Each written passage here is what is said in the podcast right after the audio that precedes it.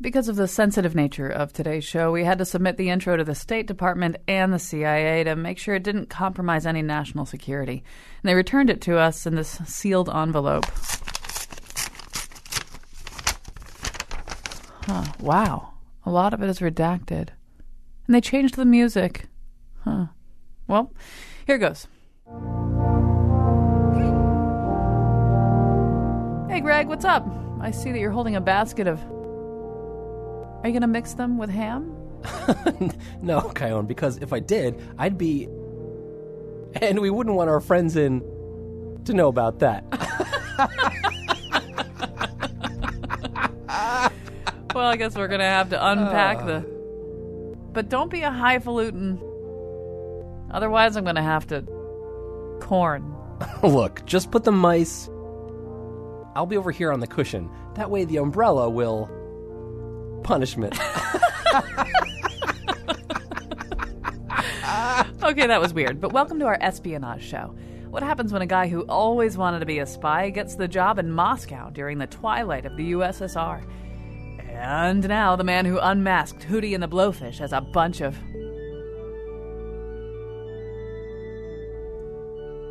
Colin McEnroe. The weird thing is, why did the State Department make us play "Rally Around the Flag" on the organ behind that introduction? They they operate at all kinds of levels that we just cannot possibly understand. And it was too bad, though. It was a very funny introduction. I'm sorry that you guys did not get to hear it. Um, but that's the way things are because we're we are entering very shaky ground uh, at the level of national security right now. Uh, with us is uh, Justin Lifflander, uh, who should know whereof we speak when it comes to entering shaky ground in national security. His book, "How Not to Become a Spy." A memoir of love at the end of the Cold War, is the occasion for him being here. A little bit later on the show, we're going to talk to Sarah Laskow. I feel like we already talked to Sarah Laskow once. We did, right? She's already been on the show once. She's from Atlas Obscura. She's the author of an article called "The Spy Who Billed Me," because uh, you know, like every once in a while, you'll see either in doc in a documentary or a, a, a you know, a non-fictional account or a fictional account. It's like suddenly somebody's got to get out of somewhere and they go to the safe and take all those stacks of money, uh, or somebody, you know, they're trying to turn some agent and they they have to, you know, come up with some money. Well, like, where's that money come from, and then how do they account for it later on? She's going to explain that. She'll she will be assisted by Peter Ernest, a former CIA operations officer, who's now the executive director of the International Spy Museum in Washington D.C., where you can see all kinds of interesting stuff but you can't tell anyone about it afterwards. Um, but we're going to start with Justin. So Justin's uh, Justin, your book uh, is uh, both funny and serious, uh, and self lampooning at times, and also very warm hearted at other times. But it begins as you know, I guess it's a sort of a Bildungsroman, right? It's the story of a young man uh, who is going to come of age, going to have some of the event- adventures that forge his character. Not unusual, except that you decided to do it in the former USSR in its twilight. Um, so, so how is it that you came to show up shortly after graduation from college in Moscow? It was a, a, series of fortunate events, I guess I'd say. Um, I grew up in, in sort of a typical suburban Westchester environment, and I, I developed this fear of boredom, I would say, for uh, lack of a better way of explaining it. And I combined that with a passion for electronics. I was always into tinkering and wiring and soldering and so forth. So um, I, I, wound up with these skills of, of, making night vision goggles and, and, and operating wireless microphones. And at the same time, when I went to university, I realized I, I needed to graduate with something. And um, I picked Russian as, as a language to study because it seemed to fit with my burgeoning ambition to become an intelligence officer. That was so, part of it. And so, yeah, so you describe it growing up, even how you, when you watched the old Mission Impossible TV show, you were a big fan of Barney. You Barney was guy, my hero. Yeah, he was his guy, bag of tricks. He, yeah, he had the bag of tricks. He had all the special equipment that he could, he could bug anything anywhere. Um, so um, you you did actually you started preparation to be something like this early on, right? You interned at, at the State Department. Yeah, I, I interned. Uh, I did one college internship at the State Department's Bureau of Intelligence Re- and Research uh, in its Soviet desk, and another one at the Federal Bureau of Investigation's Counterintelligence Division. And but but the and so you also applied uh, for work of that kind. Although they accepted you, but intelligence didn't, right? Spy the spies. Well, the, the Central Intelligence Agency did not. It rejected me twice. I could say once was when I wrote to them uh, while I was still in high school, Yeah. getting very enthusiastic and asking if there's any kind of internship program I could do. They politely responded that that was not an option. They didn't have such programs, but I should study hard and learn foreign languages. They gave me a great brochure, which I then proceeded to cut up and turn into a fake ID. Um, and then finally, after I, I did the uh, FBI internship, this was uh, would be at the end of my junior year. I decided I already had two security clearances. I was ready to play the palace, and I walked into the. Um, ironically named Ames Building in Rosslyn, Virginia, where the CIA had its uh, recruiting station. And I met with a recruiter who first was very pleased to uh, see a, Ivy League guy with two security clearances uh, speaking Russian. Thought I had a good chance, so I uh, we talked and I filled in the forms. But I had to pretty much come clean on the use of recreational drugs, which was a big issue for getting security clearances. So um, I filled in the form, and, and Wendell, I remember his name, he looked at it and said, You know, um, I- it should be okay, but you'll, you'll get a phone call. So uh, I'm sitting at home um, before school starts, and I, I get a phone call, and I can never I'll never forget the voice of this this man who called. It was sort of like an aged clown. He said, "I'm calling you about that that uh, job interview you recently had." I said, "I understand, I understand." He said, "I've got a question." I said, "Please go ahead." He said, "How many hits of marijuana have you had?" and I said, uh, "Hits, sir." He says, "Yeah, hits, tokes, puffs, drags." I said, "Do you want an exact number of how many hits?" Okay, well, I'm going to need a little time to calculate. I thought so. I'll call back. So I, I calculated, came up with a number based on you know average use of a recreational person in, in late high school and early college, and uh, he called back and I gave him that number. So that's what I thought. Sorry, but you're going to have to stay clean for another two years, and then we'd be happy to look at you again. So that was the end of that. So what you wound up doing instead was going over there as sort of a mechanic motor pool guy. Yes, exactly. Uh, How, was that an easy th- position to secure? I was so lucky. I mean, the timing was such that uh, Reagan and Gorbachev were having their final, um, I don't know, can you say pissing match uh, about. you just did. I did. I just did. Um, Pissing match. I'm going to say match. it too. I like saying it. And they uh, Reagan had PNG'd or, or kicked out 80 Soviet diplomats from the UN mission in New York at uh, in the fall of '86, and uh, Gorbachev, instead of taking the typical reaction and, and, and kicking out 80 American diplomats, he did a really clever move and he removed all the support staff from the U.S. embassy in, Mo- in Moscow. So the embassy kind of ceased to function. The diplomats there didn't know how to buy train tickets or plane tickets or empty their garbage or buy food. And so Reagan then had his counter move, and they hired uh, through the State Department contractors, about 80 of us, to go over there and do the support work. And it was a unique opportunity because there was no way to go there if you weren't already a real diplomat and so forth. So I took a job as a driver mechanic at the U.S. Embassy. Is that why? And there's like this th- these little surreal moments, and so you one of the the first things among the first people you encounter are these two guys with mops who are mopping the floor. They're janitors, except that they turn out to have these fabulous academic Yes, credentials. Is that part of that whole phenomenon? That, whole scene, though, the, the 80 people, about, let's say, less than half of them were sort of typical mercenary contractors, electricians, cooks. They didn't really care where they were. But the rest of us were, were people who just really were into learning about Russia and Soviet Union and culture and so forth and had various degrees in literature and language. And it was a unique opportunity to get there. So it was an interesting team. We were willing to take any job. So these two, you walk in, these two professorial types, they're standing there with mops, they're janitors, but they're having an argument about Tolstoy. They were debating I mean, it's like you can't write a scene like that. I mean, it's, Absolutely. it- it- nobody would believe it uh, except that it happened. So, but as you went over there, you really hadn't let go of the dream. In fact, No, perhaps no, unwisely, no. you arrived with night vision goggles, I believe. I, I kept these things in my suitcase. I, I didn't have a lot of chances to use them. I, I, I had the wireless microphone with me still, um, but I, I began to realize I was in a very serious environment, and there were, there were no girls' bathrooms to bug as I had done in the past. So I decided to just leave them in the trunk for that particular uh, experience. And I got a lot of other exposure. I, I fixed the cars for the CIA people at the embassy. I was friends with the chief of station, who who we drove into work often together, and he would tell stories. I mean, there was never any open identification, but it was pretty obvious as to who we were dealing with. And I later read in the newspapers what a famous guy was. So. The the other part of, part of this, I mean, there's sort of some kind of hilarious scenes as just you're sort of getting to know the Russian people, the way of life, the way things are done in Moscow. So one of the first things you do, as it turns out, uh, is uh, drive a school bus uh, where uh, embassy kids are picked up from school and brought back to the embassy, or brought from the embassy to the to the special school that they go to. And I think it's on your first day you actually back into yeah, a tiny my, little my first Russian run car. with the school bus. First, a, a side note: it was very interesting that the Soviet staff at the embassy had been running a taxi service, and they had been using U.S. government vehicles to shuttle around uh, Muscovites for for fees. It We- was original Uber. Very, Very original Uber. very Uber. A little bit of capitalism too. Very nice, um, but not at the American taxpayers' expense. And we found key molds and, and huge gas bills, so that when they left, the local Muscovites still didn't quite figure out that there were now Americans driving these vehicles, and they'd be hailing us with great enthusiasm. And I had to kick one off my bus at one point. But yeah, I got a bus driver's license accidentally because I had the um, international driver's license, and it was in the format of the Soviet license, and I had vehicle with more than six or eight passengers checked. And the motor pool chief said, "Oh, you're the new bus driver." I said, "I've never driven a bus. It doesn't matter. The Soviets don't know that." So he traded my international license, got me a Soviet license, and I was behind the wheel. And, and I was not used to driving such a big vehicle. Mm-hmm. And indeed, uh, I had several accidents. In fact, I have on my wall at home a letter from the Ministry of Foreign Affairs politely recommending that Mr. Lifflander be reassigned to another job. Fortunately, I never killed anybody, but um, it was a, a challenge to learn the roads and, and that vehicle. Well, I love that first scene where you hit you hit the car and then you you can't really leave the scene and you're trying to figure out if I give him thirty rubles and a pack of Marlboros going to go away and then you finally decide you've got to go find a traffic cop and and that turns into like there's just this Russian story, Very right? Russian, where first of all he doesn't want to help you because he thinks you're Finnish and then he realizes you're American and he gets all excited. Yeah, and yeah, he it wants to show you his badge. He was very, very kind, and I, I'd seen him several times later in that corner, and we'd wave to each other.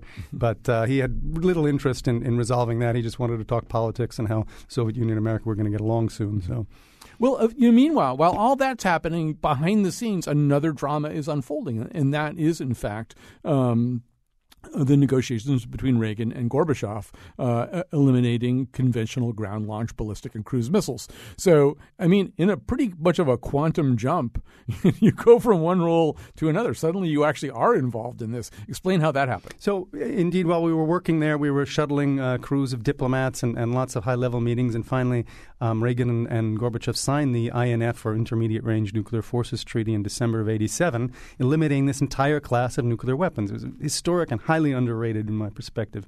Uh, diplomatic and, and military uh, accomplishment. And so by the spring, they were getting ready to implement it. And I was a contractor at the embassy, and, and this new company was going to have a contract to supply support personnel for a, a facility outside the gates of a secret missile factory in the Russian hinterland to monitor this agreement. And it, of course, there was promises of better pay and more vacation. It sounded really exciting, and this I decided was going to be my moment I could really get down and funky with the locals and learn my Russian and, and uh, learn a little bit of military intelligence and, and get involved in historic activity. Yeah. So, and this was also was in the Urals, and it's was there. I think partly because was it because during World War II, Stalin moved a lot of weapons Yeah, stuff. much of the much of the military Yeah. industry in the Urals is is uh, was placed there because of that. Because Stalin was moving factories to, to get away from, from the Nazis. This particular factory actually was very old. P- Uh, Peter Tchaikovsky's father was a manager at it in the uh, 18th century and 19th century. Um, sorry, 19th century, but. Um, so And- it had a long tradition of making weapons and, and heavy machinery. and they're freaking out because it's the entire economy of, of this town. It's right? it's a one in a single industry town. The whole area was closed to foreigners. I mean, in the West, if we have a secret factory, we put a fence around it. Hmm. The Soviets would do that, and plus enclose the entire state, so there were no foreigners allowed to be there. yeah, and so they're suddenly being told what you're going to start making washing machines or something. Well, they uh, the, they were still and are still making the finest intercontinental ballistic missile that mankind has ever seen. Um, and the trick, our job was to make sure that they weren't hiding a banned smaller missile inside the bigger missile. They also did some conversion. They're making washing machines and were making baby carriages. But I think the main bread and butter was is was Yeah, still they going to stop missiles. what they're, what they're good at. All right, we're going to take a quick break. Uh, we'll come back with more of this conversation, more of what it's like uh, to find yourself in the middle of the twilight of the USSR.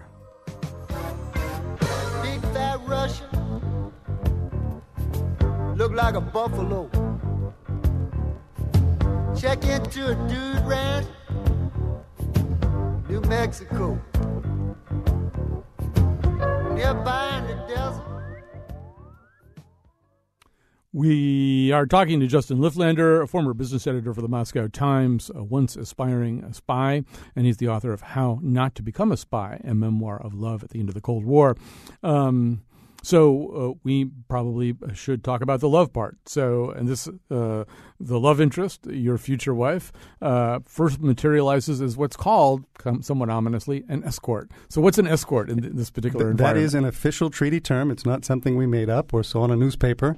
Um, that describes the people uh, on the opposite side, in this case the Soviet side, who have the right and obligation to escort the uh, inspecting party. The inspected party has the right to escort the inspecting party uh, when um, its people are in the country checking out missiles and factories and so forth. In this particular case, at the missile factory, much like with the Defense Department, the Soviet Ministry of Defense Industry um, was struggling to find people who spoke English and were willing to move to this little town, and they wound up getting uh, recent graduates from language schools. It turned out to be a bevy of attractive young women. Um, so and so she was one of the now one of the things that we sort of uh, one of the tropes that we do inherit from the spy stories that we know is nobody trusts anybody. Um, everybody suspects everybody else. And and initially, this is kind of a little bit true for you and Sophia, right? I mean, she thinks you're a spy. You think she's a spy. Yeah, yeah. I, I would have to say, for us on the American side, it was pretty clear that the escorts were reporting on us. That was their job. They would even make jokes about it uh, sometimes. To what extent they did it with enthusiasm um, depended on the particular individual. Um, but in, in, her case, and, and, most of the young ladies, they were just uh, saw it as an obligation of their job. Um, from their perspective, they had been told by both the factory security department and, and the head of the KGB locally that the, all the Americans were spies. They were there to steal secrets. They were there to co opt them. And they had to be careful. They had to be monitored. They had to be reported on, and so forth. And, and we did many things that did not help with this uh, impression. Well, one of the things that you did that did not help with this impression was to dig holes, right? Yeah, T- yeah, tell yeah. the whole digging story. I, I've had a bit of an obsession. I can't say why with basements my whole life. Mm-hmm. I, I like my workshop was always in a basement, and um, basically the buildings that we uh, lived in at the missile factory were considered diplomatically inviolable according to the treaty. Um, and the Soviets made them for us and then handed them over. But they tried to hand them over without the basements. And you know, I can under, understand if you look at the map in my book, you'll see that these bu- buildings were a couple of meters from the gates of the factory. We were getting our water, electricity, and so forth. The Americans said no, either the whole building or we, we don't move in. Uh, and so finally, they closed the whole area, did some work, and two weeks later they gave us the buildings. Well, I naturally was piqued my interest was to see what was going on in those basements, and they looked like something out of uh, Midnight Express, sort of a dingy, slightly wet you know, Turkish prison. But I, I, decided that I had energy and time, and I would spruce them up. And I also needed to smoke cigars, and there was no official place to smoke cigars. So I set up a poker parlor. I set up a hot tub room, a little office, and it was a little clubhouse for me and several other people. And I also made a little shooting range down there. But one night I was remembering my, my some of my education that I had at the FBI and, and what kind of microphones can be put where and and um, I found a hole in the wall. It just looked suspicious and, and Hmm. I started to dig and dig and dig and I did indeed uncover a um, what I think was a really a seismic monitoring device to make sure that the Americans were not digging in the basements. That's exactly what I was doing. I mean, in retrospect, it was a pretty stupid thing to do because I was uh, creating suspicion and, and I actually created suspicion on both sides. I had to explain eventually to the Americans that I wasn't making a provocation for the benefit of the Soviets. The Soviets were convinced that this was proof that I was a spy, and the fact that I wasn't kicked out for this, which I probably should have been, um, was also proof, as far as they were concerned, that I was a spy. So. Well, uh, Justin Lifflander, we're going to have to sort of um, leapfrog over various rocks in the river, and people want to hear the, read the entire story. They're going to have to get the book, which is one of the reasons you're here in the first place. But so at, at, at another point, you wind up working for Hewlett Packard, um, and um, at this point, also you're you're you're seeking a reunion with Sophia, right? You- Yes, you- yes. And so this is a pretty good story. This is sort of once again this kind of um, if people think you're a spy, all kinds of things can happen. T- Yes. tell that story. Yeah, well, uh, she she was still at the missile factory. I had moved back to Moscow, wanted to get begin a relationship, but she was having real problems, particularly with the local KGB. So I was looking for ways that I could somehow help her in her effort to get freed from her contract there. And a friend of mine introduced me to the um, deputy minister of defense industry um, with the idea of organizing a meeting between the minister and um, a visiting Hewlett Packard executive. So I met this fellow, and um, he was very slick. He was the one responsible for selling weapons for the country all over the world. He's very well dressed, and incredible English, and I think he spoke Spanish and, and Farsi, and, and a very slick fellow.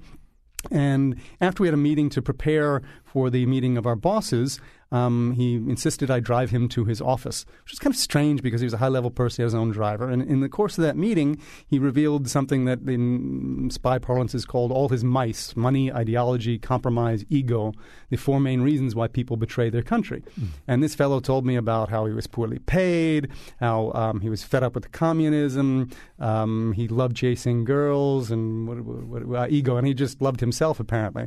And I really didn't put two and two together. Here I was, a secretary to the general manager, driving a potential uh, counter uh, uh, party to his office, and I, I, he said, "Oh, we have to meet again." And he got out, of, and I suddenly realized that um, after he got out, that this guy thought I was able to recruit him, and um, so I, I pondered that. He actually wound up giving giving us some not so sensitive, not secret, but I would say sensitive documents about conversion. And sure enough, uh, sometime later, I turned on my TV, and there he is confessing on, an, on an, a KGB uh, movie about how he betrayed the country and sold secrets to the British. So they must have been the ones who got him.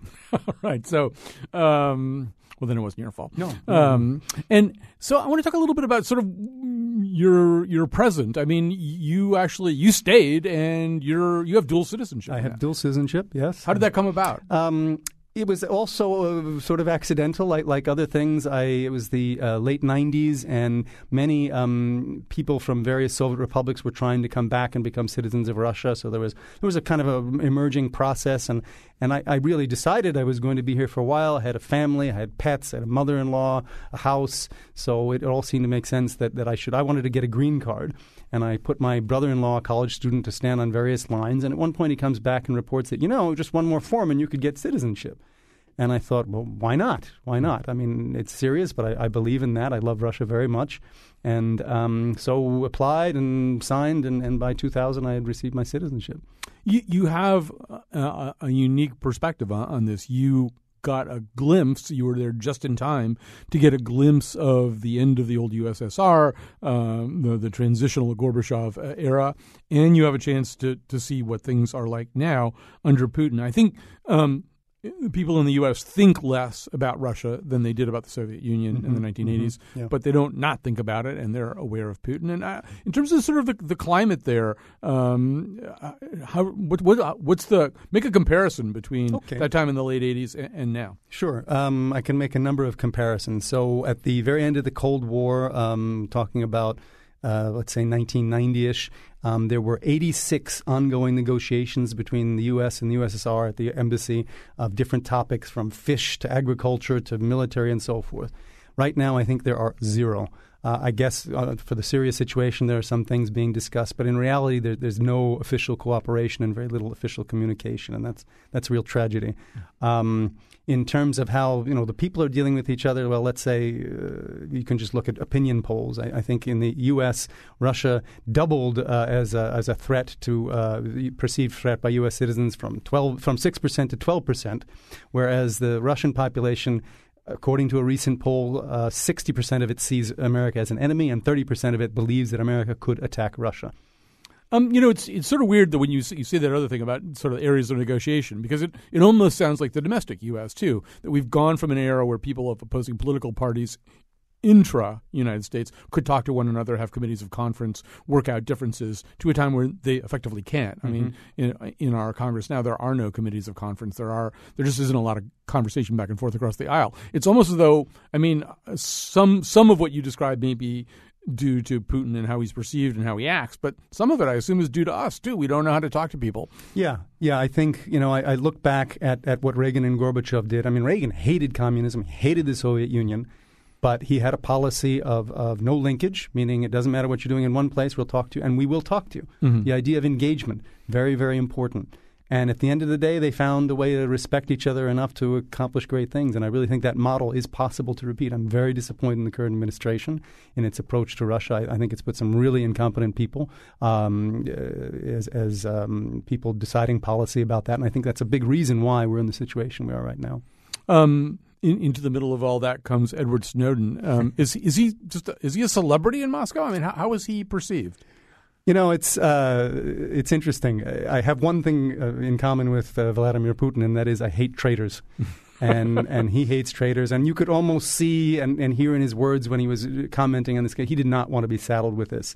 But um, so be it. I don't think your average Russian thinks about him much at all. He's just kind of this strange American character that that popped up. Um, so I personally, I'm thankful for the wake up call for the world that he reminded everybody about signals intelligence and its significance. Um, but I, I'm maybe I've been away from America too long. But I, I'm an optimist, uh, particularly about the United States, and I think he could probably accomplish much of what he wanted to accomplish without betraying the country and without leaving the country.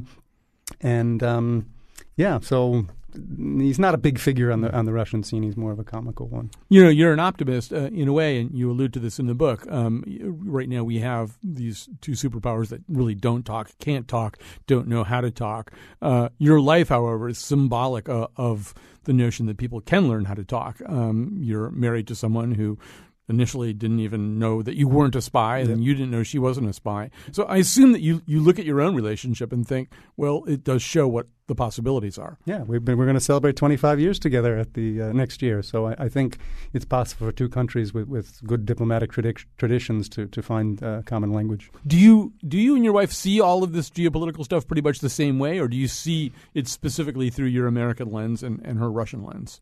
We're pretty mixed at this point. I mean, we definitely have different perspectives. Um, she doesn't believe in any politicians anywhere, and that's a common common theme in, in, in more older Soviet people. A deep level of cynicism. Um, and since she doesn't watch TV, she doesn't get brainwashed by, by a lot of the state-controlled media right now in Russia, and there is some of that going on. That's that's a difficult period within Russian society because you have people who really do see what's going on. They've been around. They know that what they're being told is not true, and they really many of my friends love America, and, and their first thing they ask me is, oh, "What do the Americans really think about Russians?" They're really concerned about that.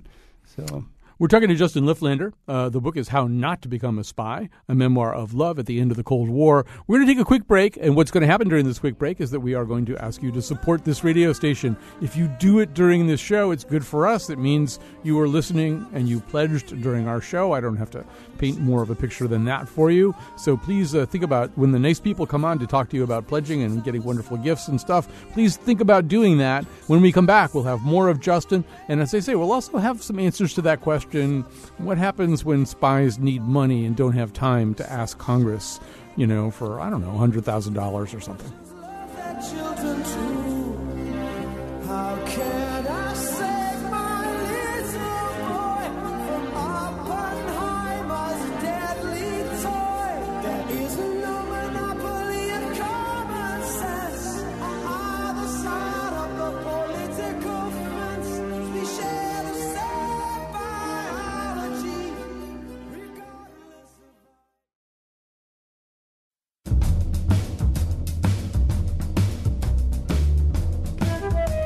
Show was produced by. Maybe I shouldn't tell. Let's just say his name sounds like Tosh Dakea. I may have had something to do with it too, but uh, maybe not. Greg Hill appeared in the intro and tweets for us at WNPR Colin. Our intern is Dan Schultz. The part of Bill Curry was played by Boris Spassky. For show pages, articles, and videos of the Faith Middleton Show staff drinking scalding hot vodka, visit our website, wnpr.org slash Colin. And now, back to Colin. Yes, uh, Justin Lifflander is here in studio with me. Uh, he is the author of How Not to Become a Spy. Uh, and in just a second, we're going to be talking to Sarah Laskow from uh, Atlas Obscura uh, and Peter Ernest, who's a former CIA operations officer, now the executive director of the International Spy Museum in Washington, D.C. Um, Justin, before we go to those uh, guys, though, I wanted to ask you one last thing about the book, which is it's coming, the, the Russian edition is coming out now.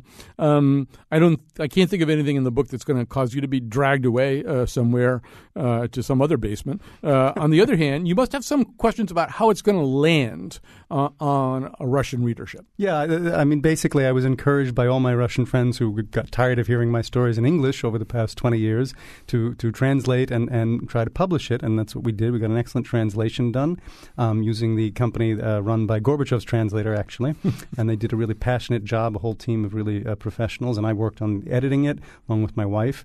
And uh, now, just last week, it, it came out, and I'm going to be doing some touring in Russia. And I think you know the question is how will Russian society, which, which as I mentioned, is, is you know 30 percent of which thinks it's about to be attacked by the United States, will receive this this uh, rather jocular American guy with uh, happens to have a Russian passport, showing up their local bookstore and, and offering to sign copies of an inexpensively priced fine piece of literature. So uh, I'm excited about that, and I think it'll be very revealing, and, and we'll see how far that Amer- anti-Americanism has gone. Right. Well, they'll certainly certainly pick it up if they got their what's the name for the little mesh bag that you carry Uh, with you? avoska. Oh, yeah, good. yeah, Voska. Good, good yeah, knowledge. yeah. So if they got if they're if they see the line for the book and they've got their Voska with them, then they'll get it. They'll get it. Who knows? I, I hope it is a deficit item. That's what I'm counting. on. exactly. All right, so we're going to add a couple of voices to this conversation. And as I said, Peter Peter Ernest uh, is a, a former CIA operations officer, now the executive director of the International Spy Museum in Washington D.C. Sarah Laskow is a uh, writer for uh, Atlas Obscura. She's on our show. I don't know once every two weeks or so. Uh, we just bring Sarah on. Uh, well, that's the pattern we're on right now, anyway. Um, so, and her um, article that that uh, caught our eye was "The Spy Who Billed Me." So, Sarah, this is a, a little bit about why or or how we've often, often seen these scenes. We read about them in books. We see it in movies, fictional movies and non-fictional movies. There's a moment where the spy suddenly needs some money. Sometimes he needs a lot of money. Um, sometimes he needs a little bit of money because he's wooing some other asset that he's hoping to turn or something like that. So you got inter- interested in that question. Where does that money come from? How do they account for it? What did you find out about that? Yeah, we were interested in finding out, you know, when you live this potentially more glamorous life than the rest of us, how do you deal with this thing that for most of us is sort of mundane, like collecting receipts from your travel and actually accounting to your bosses? Um, and we figured that if you were in a clandestine operation, maybe it would be a little bit more exciting. Um, and the reality is that, like, for a lot of people who have these jobs, a lot of what they do is the same as what we do. You know, you have to account for where you stayed, where you eat, you know, um, where where you rented your car, and so it's not all sort of fun and James Bond. But occasionally, um, expenses do come up that you wouldn't normally have on a business trip, and so you know you hear about people needing um, you know defectors showing up, and and all of a sudden you need to take a big wad of cash out of the um, the safe basically and give it to them so that when they land wherever they are safe, they have money to spend. Right. So the, the article opens with uh, a CIA official whose name is Vertify, I believe, who does that, Yeah. and it has to has to happen so fast that it doesn't even get counted. Right? She just kind of shoves it into somebody's hands. Yeah, and she says it, you know that's from a book and she says that she had to, you know, answer for herself later to her bosses. So even when you are in the field making decisions on the fly, there is like a surprising amount of accountability for people who have these jobs. So, Peter Earnest, you know, I mean, so many of our perceptions uh, of this world are influenced by completely inaccurate m- movies. Um, although, as I said earlier on today, you know, we sort of have two counter narratives James Bond and, and George Smiley. And George Smiley is probably a little bit closer to the truth. But I, I assume that it, it, you know, Sarah says it is kind of like a, a job that you have, a job where you, you do have to ultimately explain why it is you took somebody out to that fancy restaurant. Is that how it goes? Yeah, pretty much. I mean, the one thing that we have a, a major James Bond display downstairs. Uh, one of the things we don't show there is his accountings. Uh, and you have to remember the people who carry out espionage for our country, they're government employees, whether they're, you know, CIA or FBI or DIA or any of the other agencies that deal with with agents and so forth. So, yes, we are responsible. It's ta- it's your money. It's taxpayer money.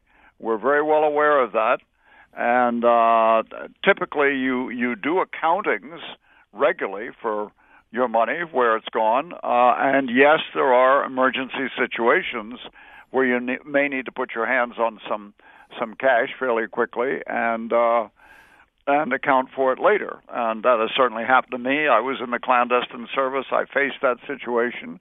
Uh, you know, any of us are prepared to deal with that, and we're also prepared to account for the money. Um, when you say prepared to deal with that, uh, Peter, does that mean that occasionally you sort of basically just put your own money on the line and hope you're going to get reimbursed? Yes, sure, because uh, in operations, uh, you're not always uh, sure what's about to happen, and you may suddenly need to cover an expense.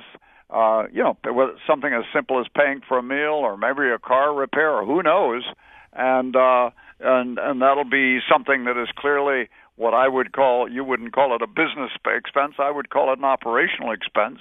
And uh, there are many times I've put my own money on the line.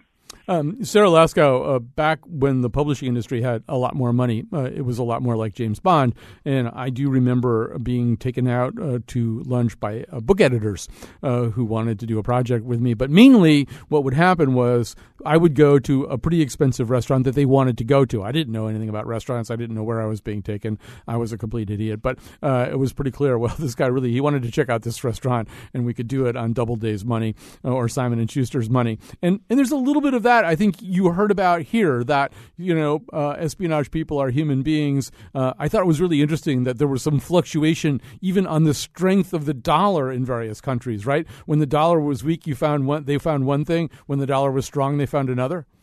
Right. Well, you know, when you're in the field working as an officer, um, one of the things you're trying to do is get to know people, recruit them to help you in various ways. And that means going to parties, wining and dining them, things like that. Um, but one thing that I heard from a couple of people was that actually that doesn't happen as much as it should. But there was one example I came up with where um, exactly as you describe, you know, the recruitment efforts went way up when um, these agent, these officers who were living in Europe, I think, um, all of a sudden couldn't afford to take themselves out to eat to fancy restaurants on their salary in dollars, and so they started doing their jobs much better because it gave them an excuse to go out and have a nice meal. Um, Justin Lifflander, I'm wondering uh, what the KGB version of this. My my sense is that the KGB's accounting system may not be quite as rigid. Well, we're, we're famous for having lots of paperwork in Russia. There's no issue there. But um, particularly in, in the late 90s and, and, early 90s when things were pretty wild, um, security services people were getting involved in other businesses and so forth. And I remember when I was interviewed for my citizenship, they were mostly interested not in, in me as an enemy of the people, but actually in, in if, if Hewlett Packard needed any help in any of its business activities. And, and just building on what Sarah was saying, I remember I was also approached by a, an intelligence officer from the, the Cuban embassy in Moscow who was trying to get some brochures of HP out of me, and, and you know, he would take me to lunch at McDonald's. I mean, they really did not have a lot of money, and we would actually take turns. I would then take him out for something nice because I felt bad for him, but I knew how desperate they were for hard currency. So, really depends on, on how your country's economy is doing. Um, uh, Sarah, uh, you know, as Peter was saying, m- most of the agents do spend very responsibly. Most of the CIA and other intelligence agents uh, do um, spend very responsibly. Did you find any instances where lavish spending went on? Um, I didn't personally, you know, uncover any thing like that, but uh, I did read one about one case um, that the Washington Post reported on maybe ten years ago. Um, uh, an Italian court was investigating mm-hmm. um, an instance where um, American intelligence officers had taken someone from Italy and, and, brought them to Egypt. And the records that came out in that case did show them, you know, staying at really fancy five star hotels that cost $450 a night. You know, the total bill for that operation just from the hotel was tens of thousands of dollars. They were spending $500 a day on their Diners Club cards. So, you know, I don't know how often things like that happen and, and you know it's not all the time clearly if people are also eating at mcdonald's but um, it sounds like it does happen occasionally at least. And peter uh, you know justin i was asking justin about the kgb but one thing we do know about the kgb is that occasionally handlers bill the KGB, kgb for payments to operatives who don't exist. Uh, in the kgb yeah. Yes i have heard of that. Um, and then i think has come up that kind of thing I think probably as I won't say probably uh, as I recall there was an instance or two in the in the agency when I was there.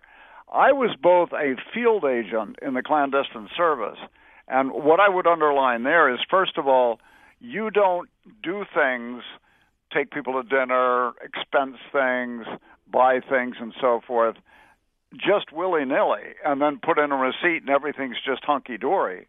Your accounting, accountings are reviewed, you know what you're doing is very much accountable to the people that are your seniors.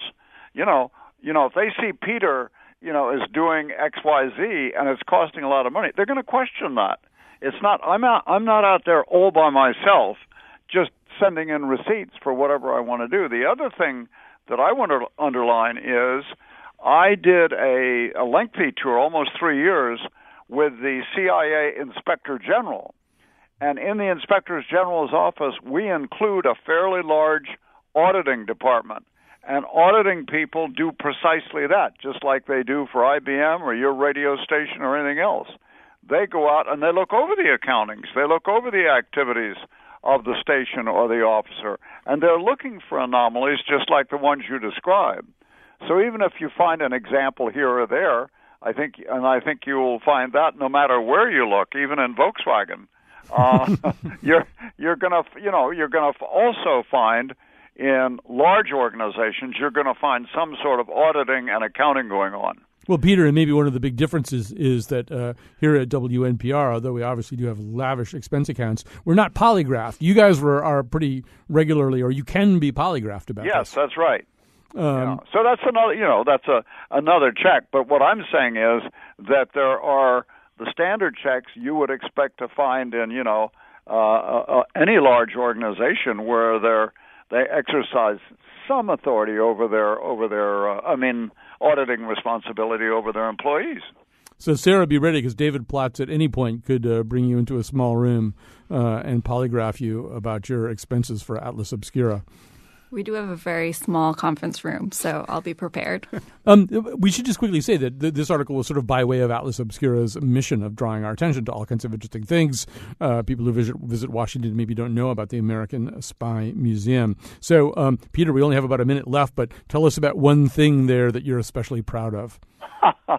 Well, people want they'll say, "What's your favorite?" I'll tell you what I'm especially proud of. We have a letter sent by George Washington, our first president, to an uh, to someone he is enlisting to form a spy ring, and he offers him a, a payment, and uh, that is a retainer, and then a monthly payment. His name is Nathaniel Sackett. And uh, uh, rightly, Washington is regarded as the father of American intelligence because he engaged in all the things that intelligence services do.